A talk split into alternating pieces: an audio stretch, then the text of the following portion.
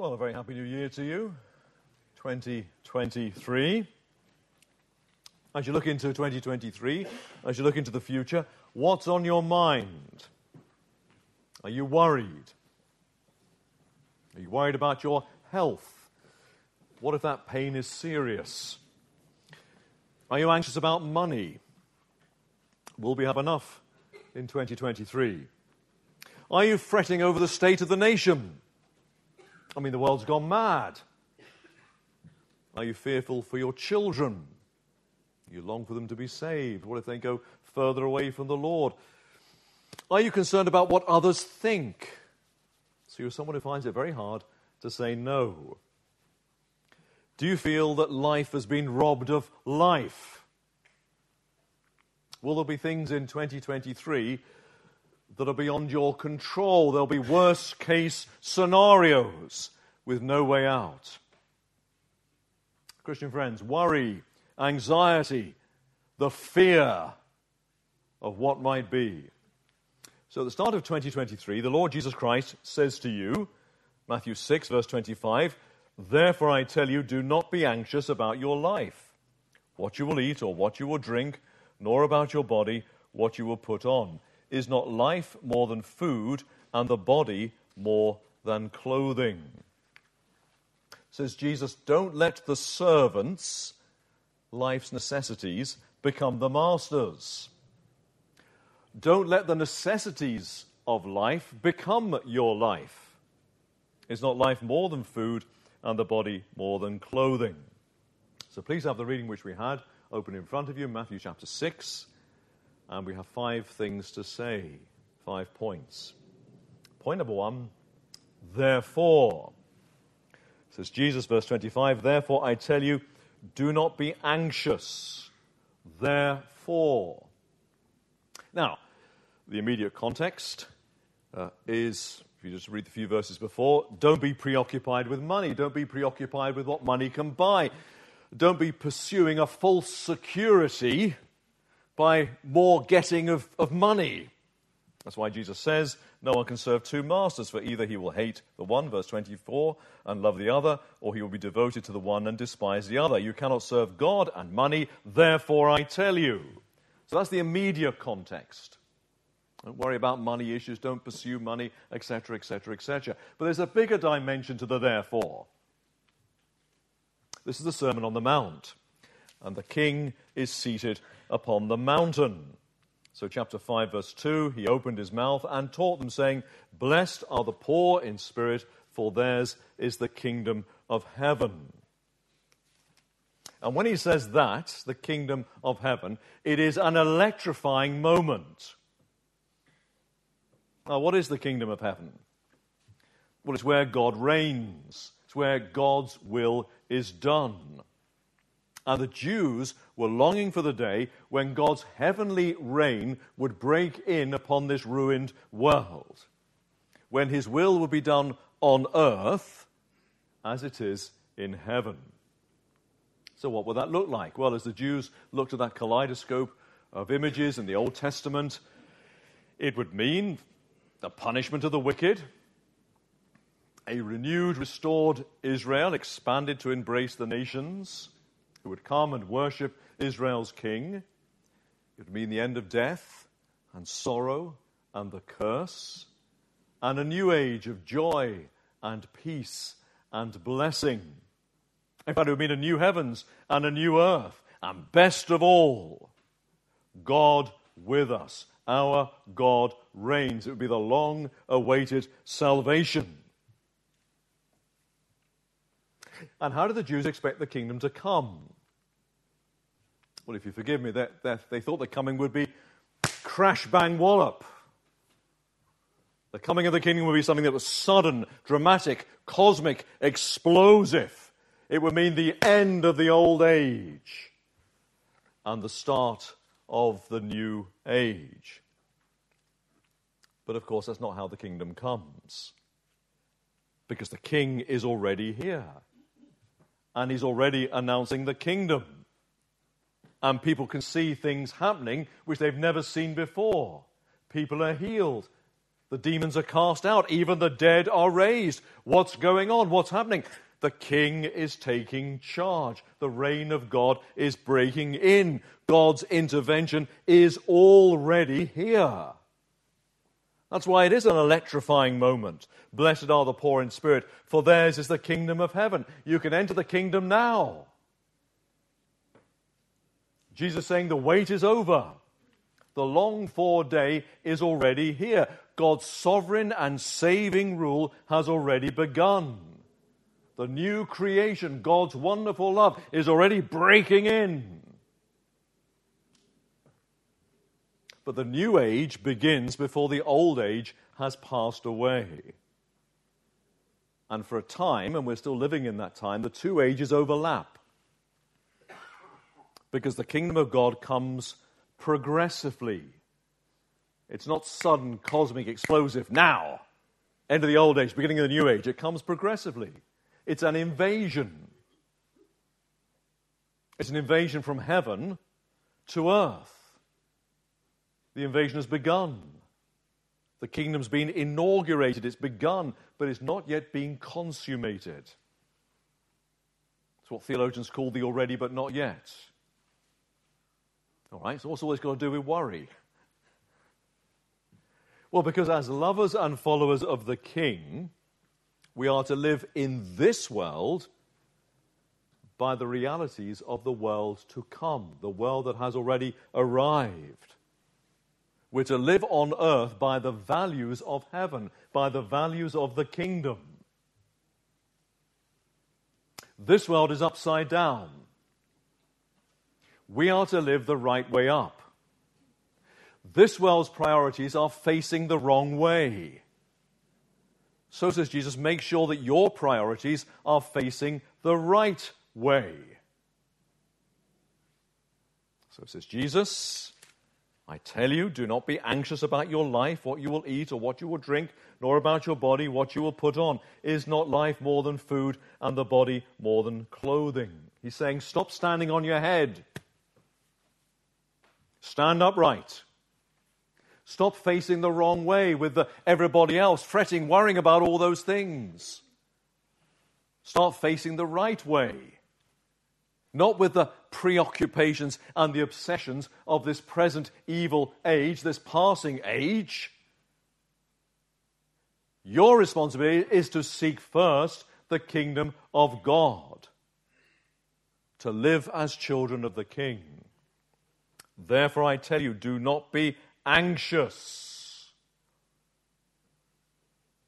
So, point number two look now, verse 25, Jesus states it don't be anxious.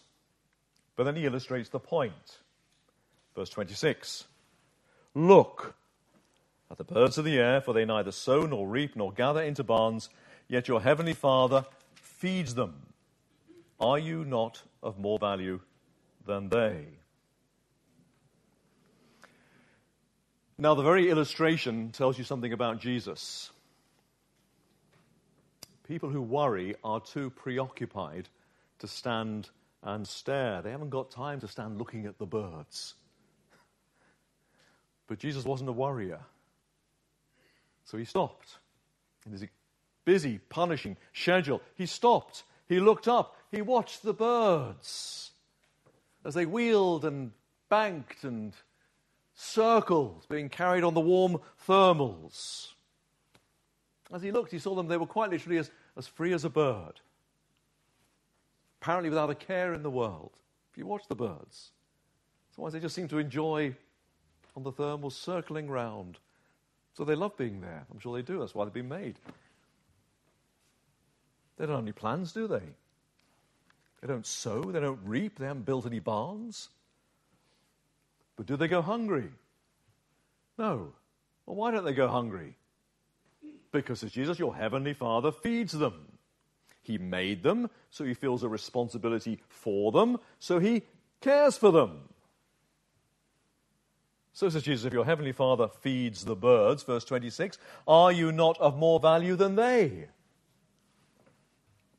Is that a question that needs an answer? Stating the obvious, isn't it? Brothers and sisters, you're the blood brought children of God.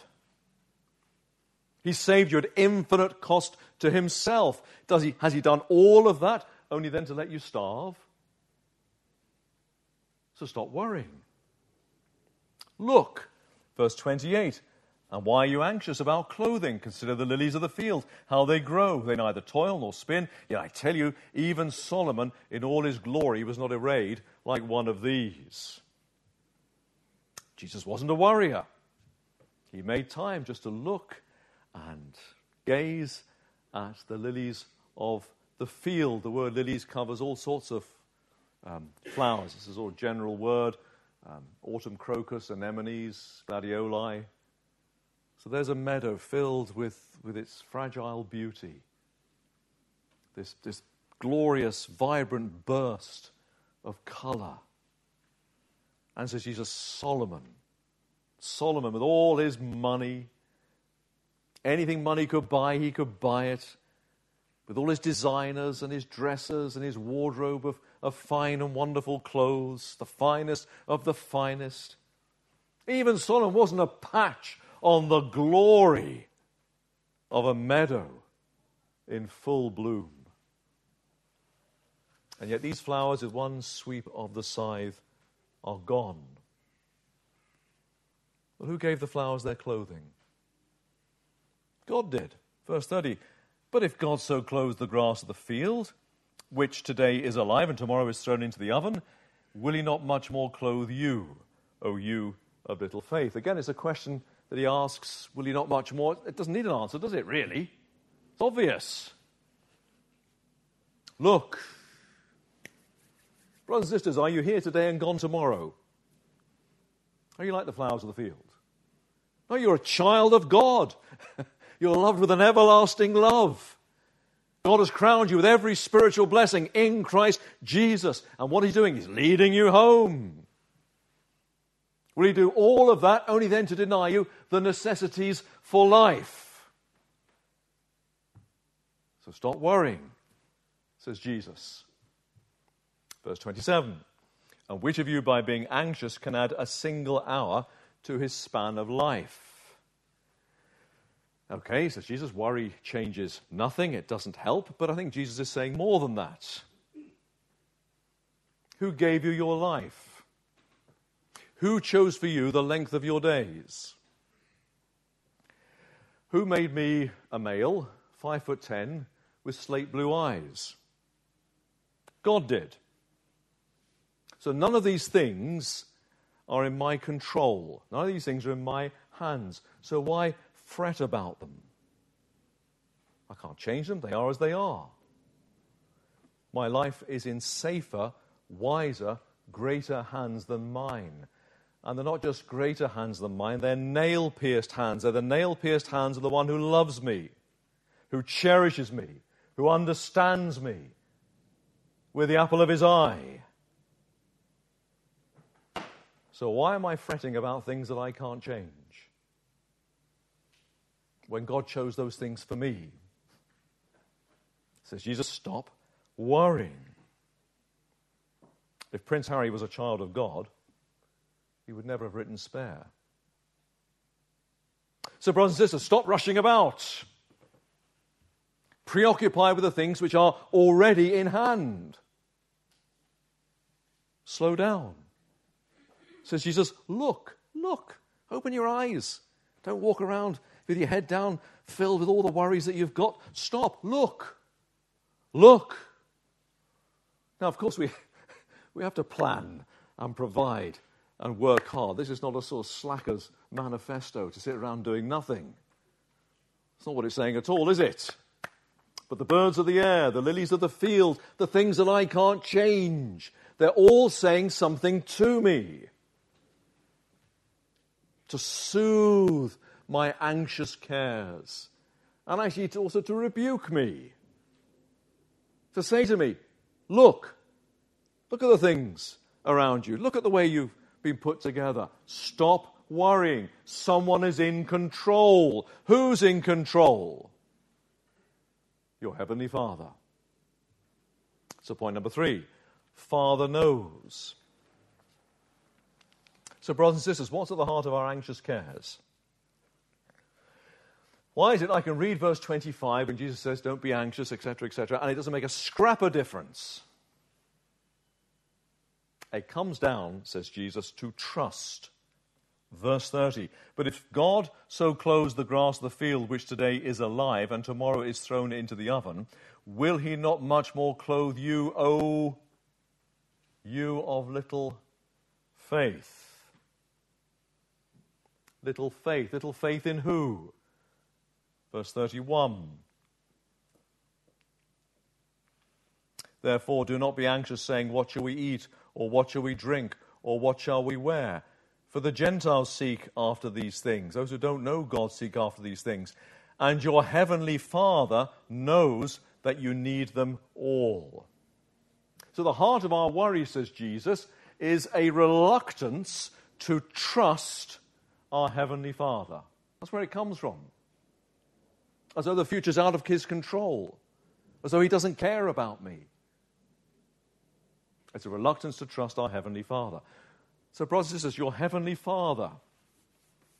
Do you ever think how, about how great He is? How big is the universe?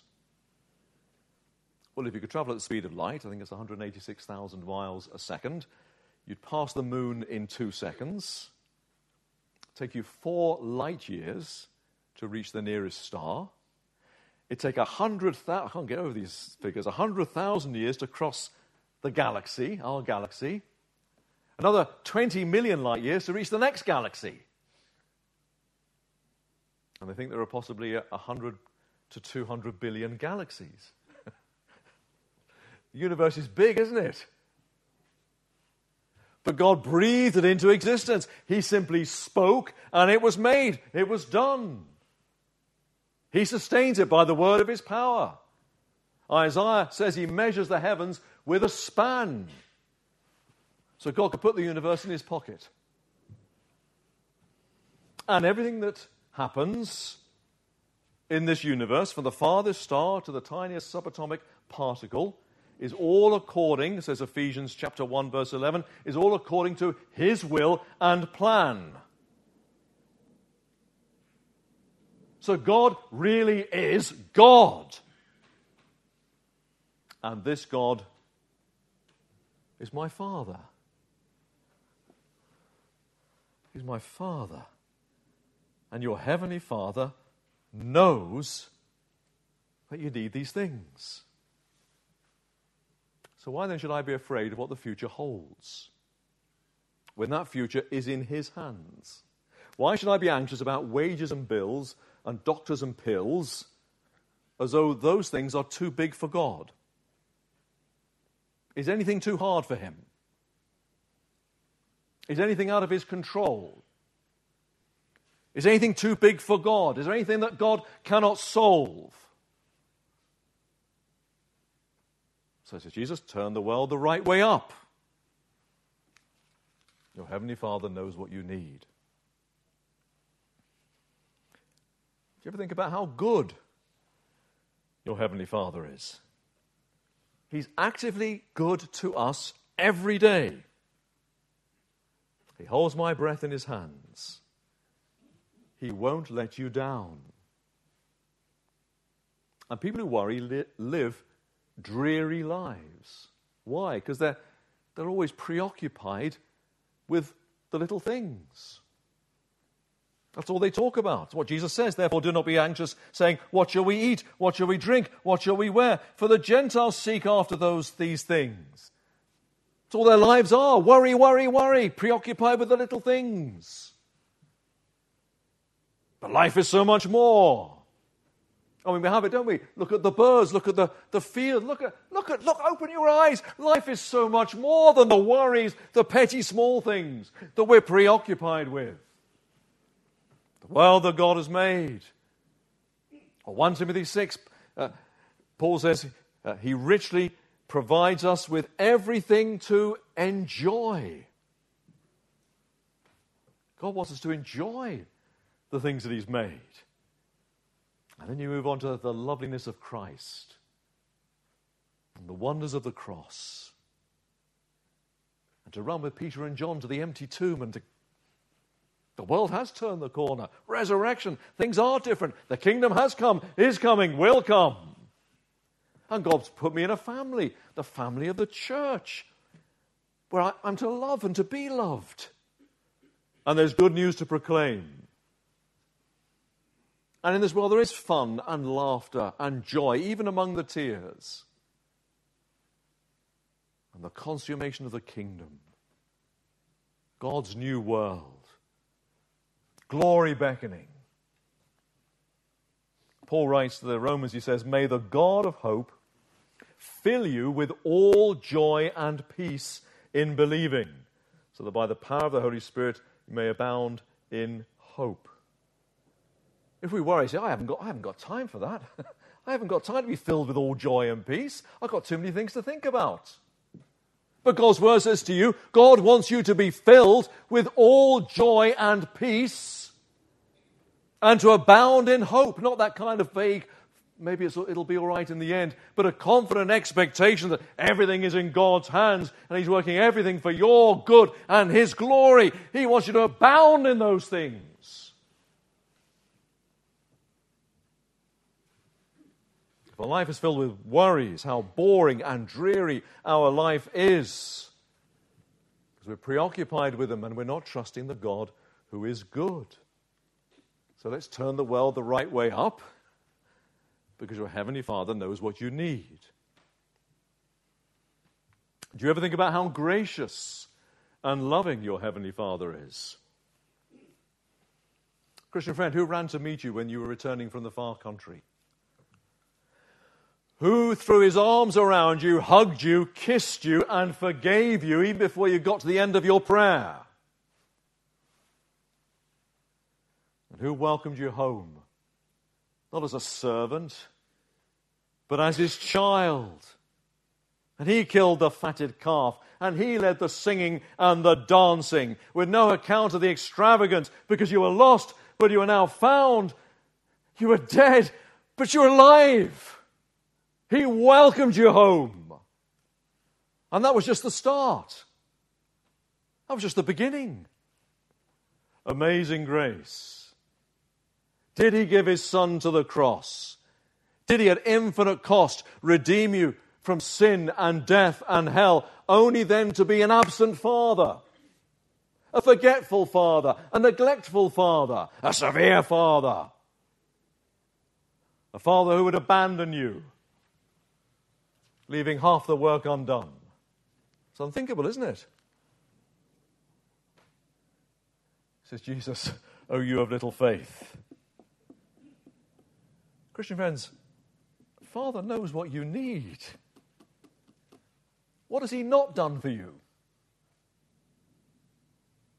He's done all that love could do. How cherished we are. So, says Jesus, trust Him. Trust Him for the Gentiles seek after all these things because they live in a world that's upside down and they're upside down too. And your Heavenly Father knows that you need them all. And Jesus knows what he's talking about. Fully God, fully man, fully man in the wilderness.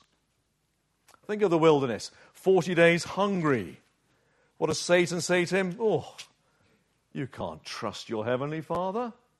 40 days hungry? How has he let it get to this situation? You can't trust him. You need to take things into your own hands. You need to take control. That's what worry's about, isn't it? Taking control. Turn these stones into bread. Says Jesus, No, man shall not live by bread alone, but by every word that comes from the mouth of God. There's more to life than bread. Well, says Satan, the God who supplies your daily bread. He's letting you got 40 days hungry. Daily bread, 40 days. There's a mismatch there, isn't there? Can you really trust him? Where's he been for the last 40 days? Don't you need some proof that he's still with you? So throw yourself off the pinnacle of the temple, and the angels will catch you.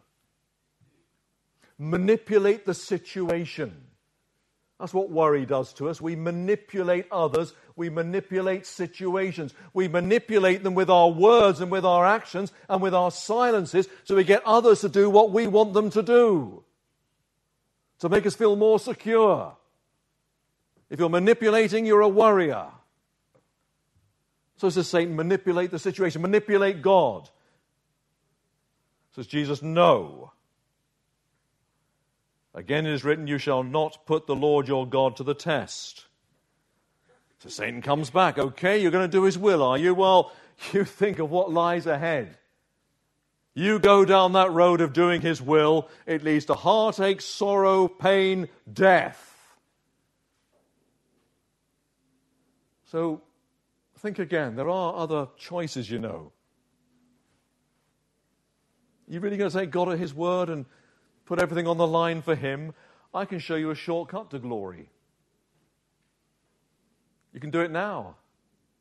Just, just, just bend that knee slightly. Worship me. Says Jesus, no. Begone, Satan, for it is written, You shall worship the Lord your God, and him only you shall serve. Only one person to please. And again, worries remind us that often it's about self pleasing. I want to bend the universe around me so it suits me. Jesus, the man, trusted his heavenly Father. What word occurs most in the Sermon on the Mount? Came as a surprise to me. It's the word Father. Sermon on the Mount keeps talking about Father, Father, Father. And Jesus says, Don't be suspicious of your Heavenly Father. Trust Him as I trust Him. And if we don't know what that looks like, well, we copy our elder brother. There's Jesus trusting the Father. Oh, just do what He does. Trust Him. And I'll listen to what the Father says. The Gentiles seek after all these things, and your Heavenly Father knows that you need them all. Father knows.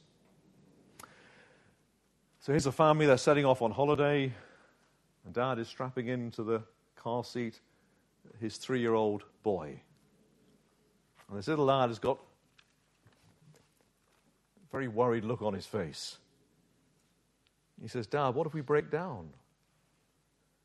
What if on the journey we run out of food? What if we get lost? Dad, what if there is no such place as Cornwall? Now, what's Dad going to say? Well, he's going to say, Don't worry.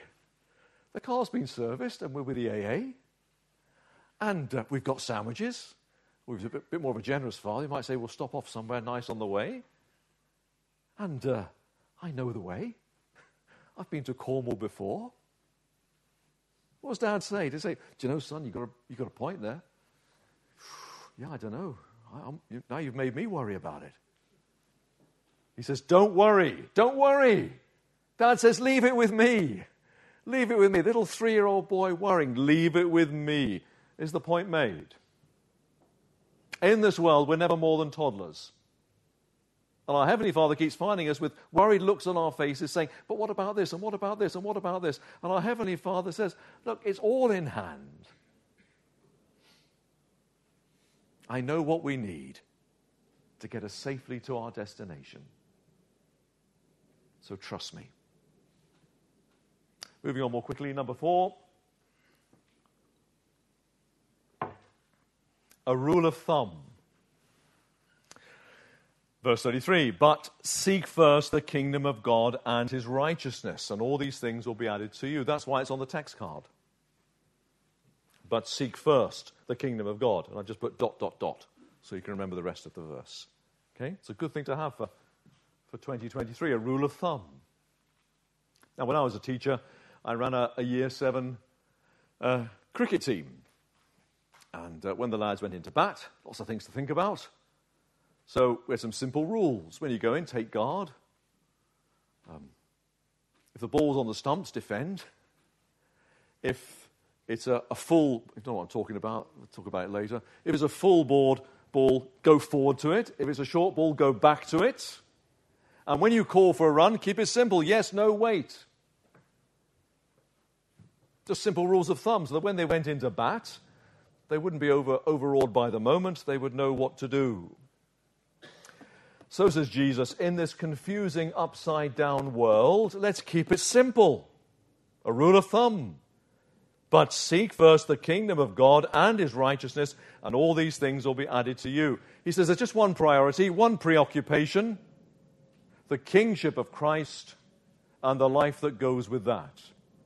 Focus on that, and God will throw in everything else. Here's a bed. If worry is lying on the bed, there's no room for the kingdom of God. If the kingdom of God is lying on the bed, there's no room for worry. Worries and the kingdom of God can't occupy the same space. It just can't. So if you're seeking first the kingdom of God, there's no room for worries. Anyway, God throws in everything else that you need. If you're filled with worries, that's your preoccupation, there's no room for the kingdom of God. So seek first. That's your priority, says Jesus. That's a rule of thumb. It means that we keep the King's Day, doesn't it? The Lord's Day. Because it's the day he says it's specially his. It's a day when heaven really does meet with earth. And if I can, come twice. If I can't, well, I can uh, go online. Because if I get twice the word, that's twice the kingdom, isn't it? And only half the worries. And the prayer meeting. Again, the prayer meeting is where heaven and earth meets. It's where, in the middle of the week, God stands things upright. He stands us upright. Because I've been in this world for three days, and by the time I get to Wednesday, I'm upside down again. So He puts me the right way up. What do we pray at the prayer meeting? Your kingdom come. Your will be done on earth as it is in heaven. And it's there we turn our anxious fears into earnest prayers. And the worries that would sink us, he takes on his shoulders. And in exchange, he gives us his peace. So Paul writes, Philippians 4 Do not be anxious about anything, but in everything, by prayer and supplication, with thanksgiving, let your requests be made known to God. He's talking to a church, not just to individuals. And the peace of God, which surpasses all understanding, will guard your hearts and your minds in Christ Jesus. Anxious fears? Well, tell God what you want. Turn it into prayers, into petitions. You hand over your worries to Him, and He hands over His peace to you. That's a good exchange, isn't it? I mean, we must deepen our fellowship we have fellowship, but it's got to get deeper, isn't it? The intertwining of our lives, the growing of our love. So we don't focus on ourselves, we focus on one another. So we bear one another's burdens, as Paul puts it, and so fulfill the law of love. So we stir up love and good works, and we care and support one another, and we weep with those who weep, and rejoice with those who rejoice, and we share our lives with one another. And we want the kingdom to spread. Tell others about Jesus. That's why if you back away from church family life, you will have more and more worries and more and more preoccupations. And what will those preoccupations do? They'll make you step even further back from church life because I haven't got time for the prayer meeting. I haven't got time for twice on a Sunday. I haven't got time. I've got too many things to think about. But as you come into the warmth and reality of, of church family life, here's the kingdom, seeking first the kingdom of God. God says, I'll throw in everything else. You'll find you do have time. You find those worries are lifted off your shoulders. You find that that preoccupation has now gone back in its box. And it was supernatural. You couldn't trace how it worked. It wasn't a case of if I do this and I do this, that'll be the result. I did this in faith, trusting Him, and that was the result. I don't know how we quite got there, but I know, I know now that I'm, I'm not at the mercy of those worries. How did that happen? Because God met with you, filled you with His Spirit, stood you the right way up. You couldn't stand yourself the right way up, He stood you the right way up. So don't back away because you've got too much on your mind, because you'll have more and more on your mind. And you'll be preoccupied with this world. Come in, come in, come into the warmth. It'll set you right. Verse 32 For the Gentiles seek after all these things. Nearly as an end. I've got to say this if you are this morning an unbeliever, if you don't know the Lord, then yeah, you should worry. If you haven't started worrying, you need to start worrying now. Because who's in charge? No one? Someone? Anyone? And where's life heading? And what's beyond the grave? And you're in the grip of powerful destructive forces, and they'll get you in the end. And says Jesus elsewhere, you're a self destructive sinner on your way to hell. So you need to worry. There is no reassurance for you this morning unless, unless, and until you get right with God through Jesus Christ. And then the reassurance is wonderful. And there's a reassurance, he says, if you, if you come to me, says Jesus, I'll never turn you away. That's a very reassuring word, isn't it? And if you're weary and heavy laden, come to me and I'll give you rest. That's a reassuring word. So you need to come to Jesus Christ. Lord, I've messed up. But you died on that cross to save, to rescue messed up sinners. Well, that's me, so, so save me. Go to Jesus Christ, and you'll find that the cross is the place where burdens are lifted.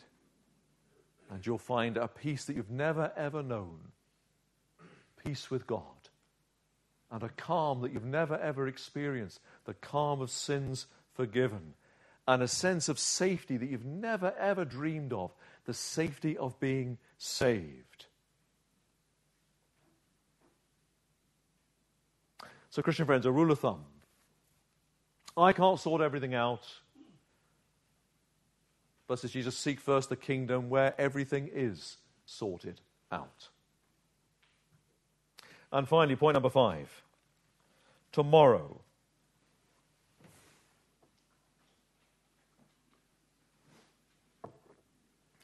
Tomorrow, verse 34. Therefore, do not be anxious about tomorrow, for tomorrow will be anxious for itself. Sufficient for the day is its own trouble. Have you watched rabbits running in and out of their burrows? In, out, in, out, in, out. And it's very easy to be a rabbit, isn't it? You know, this morning, I'll seek first the kingdom of God. By this evening, oh, I've got the worries of tomorrow on my shoulders. In and out. Says Jesus, no. God will look after tomorrow. Don't load today with the worries of tomorrow. Got enough worries, enough things on your mind today. Don't load today with the worries of tomorrow, most of which will never happen anyway. God will look after tomorrow. And with tomorrow's concerns, He will give tomorrow's grace. But you haven't got tomorrow's grace today. So if you start thinking about tomorrow without tomorrow's grace, you'll be eaten up with worries, won't you? So leave tomorrow until tomorrow. And, Christian friend, if tonight tomorrow's worries come snapping at your heels, like the rabbit, you're in and out the burrow. Then, as it says in Philippians, tell Father what's bothering you. Don't be anxious. Tell Him. Let your requests be made known to God. Be honest. Say, look, this is, this is really on my mind. It's worrying me. It's, I'm fretting over it and I can't get rid of it. So I'm telling you about it.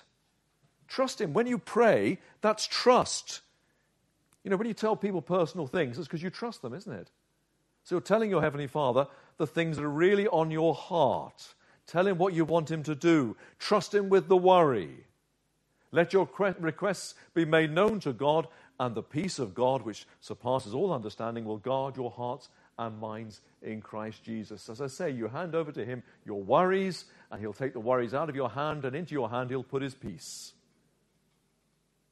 And you won't know quite how, you, you won't be able to explain the peace because it's, it's a peace that defies explanation because those things may not have gone away, but I, just, I feel peace about them now. It's a fair exchange, isn't it? I'll give him my worries, he gives me his peace. Don't start thinking about tomorrow. You'll get tomorrow's grace for tomorrow's concerns. So don't load yourself down today with tomorrow. We close. These text cards, um, when I took the photographs of Snappy Snaps, and uh, the kind gentleman who was helping me, helping me with the, typing the wording on the, uh, on the picture, uh, he typed the words um, incorrectly. Uh, he typed, but first, the kingdom of God. He left out the word seek. So, brothers and sisters, don't leave out the word seek, but seek first the kingdom of God and his righteousness, and all these things will be added to you. Let's pray.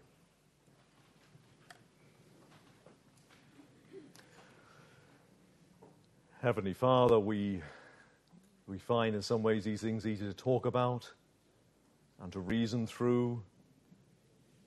But Lord, in the quietness of our hearts, we confess, Lord, that uh, we are full of fears and anxieties and worries. And we know that because you tell us not to worry.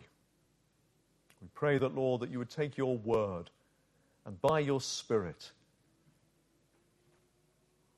it might be so taken into our hearts, into our lives. But as Jesus said, man shall not live by bread alone, but by every word that proceeds from your mouth. That this word that proceeds from your mouth might so root itself in our hearts and lives that we are a changed people, not consumed with the cares and worries and frettings of this world, but people who seek first your kingdom. Oh, gracious God, by your Spirit, we pray, work these things in us. And for your glory, help us to watch our elder brother and to walk with him and to copy him, because we ask it all in his name, the beautiful name of Jesus. Amen.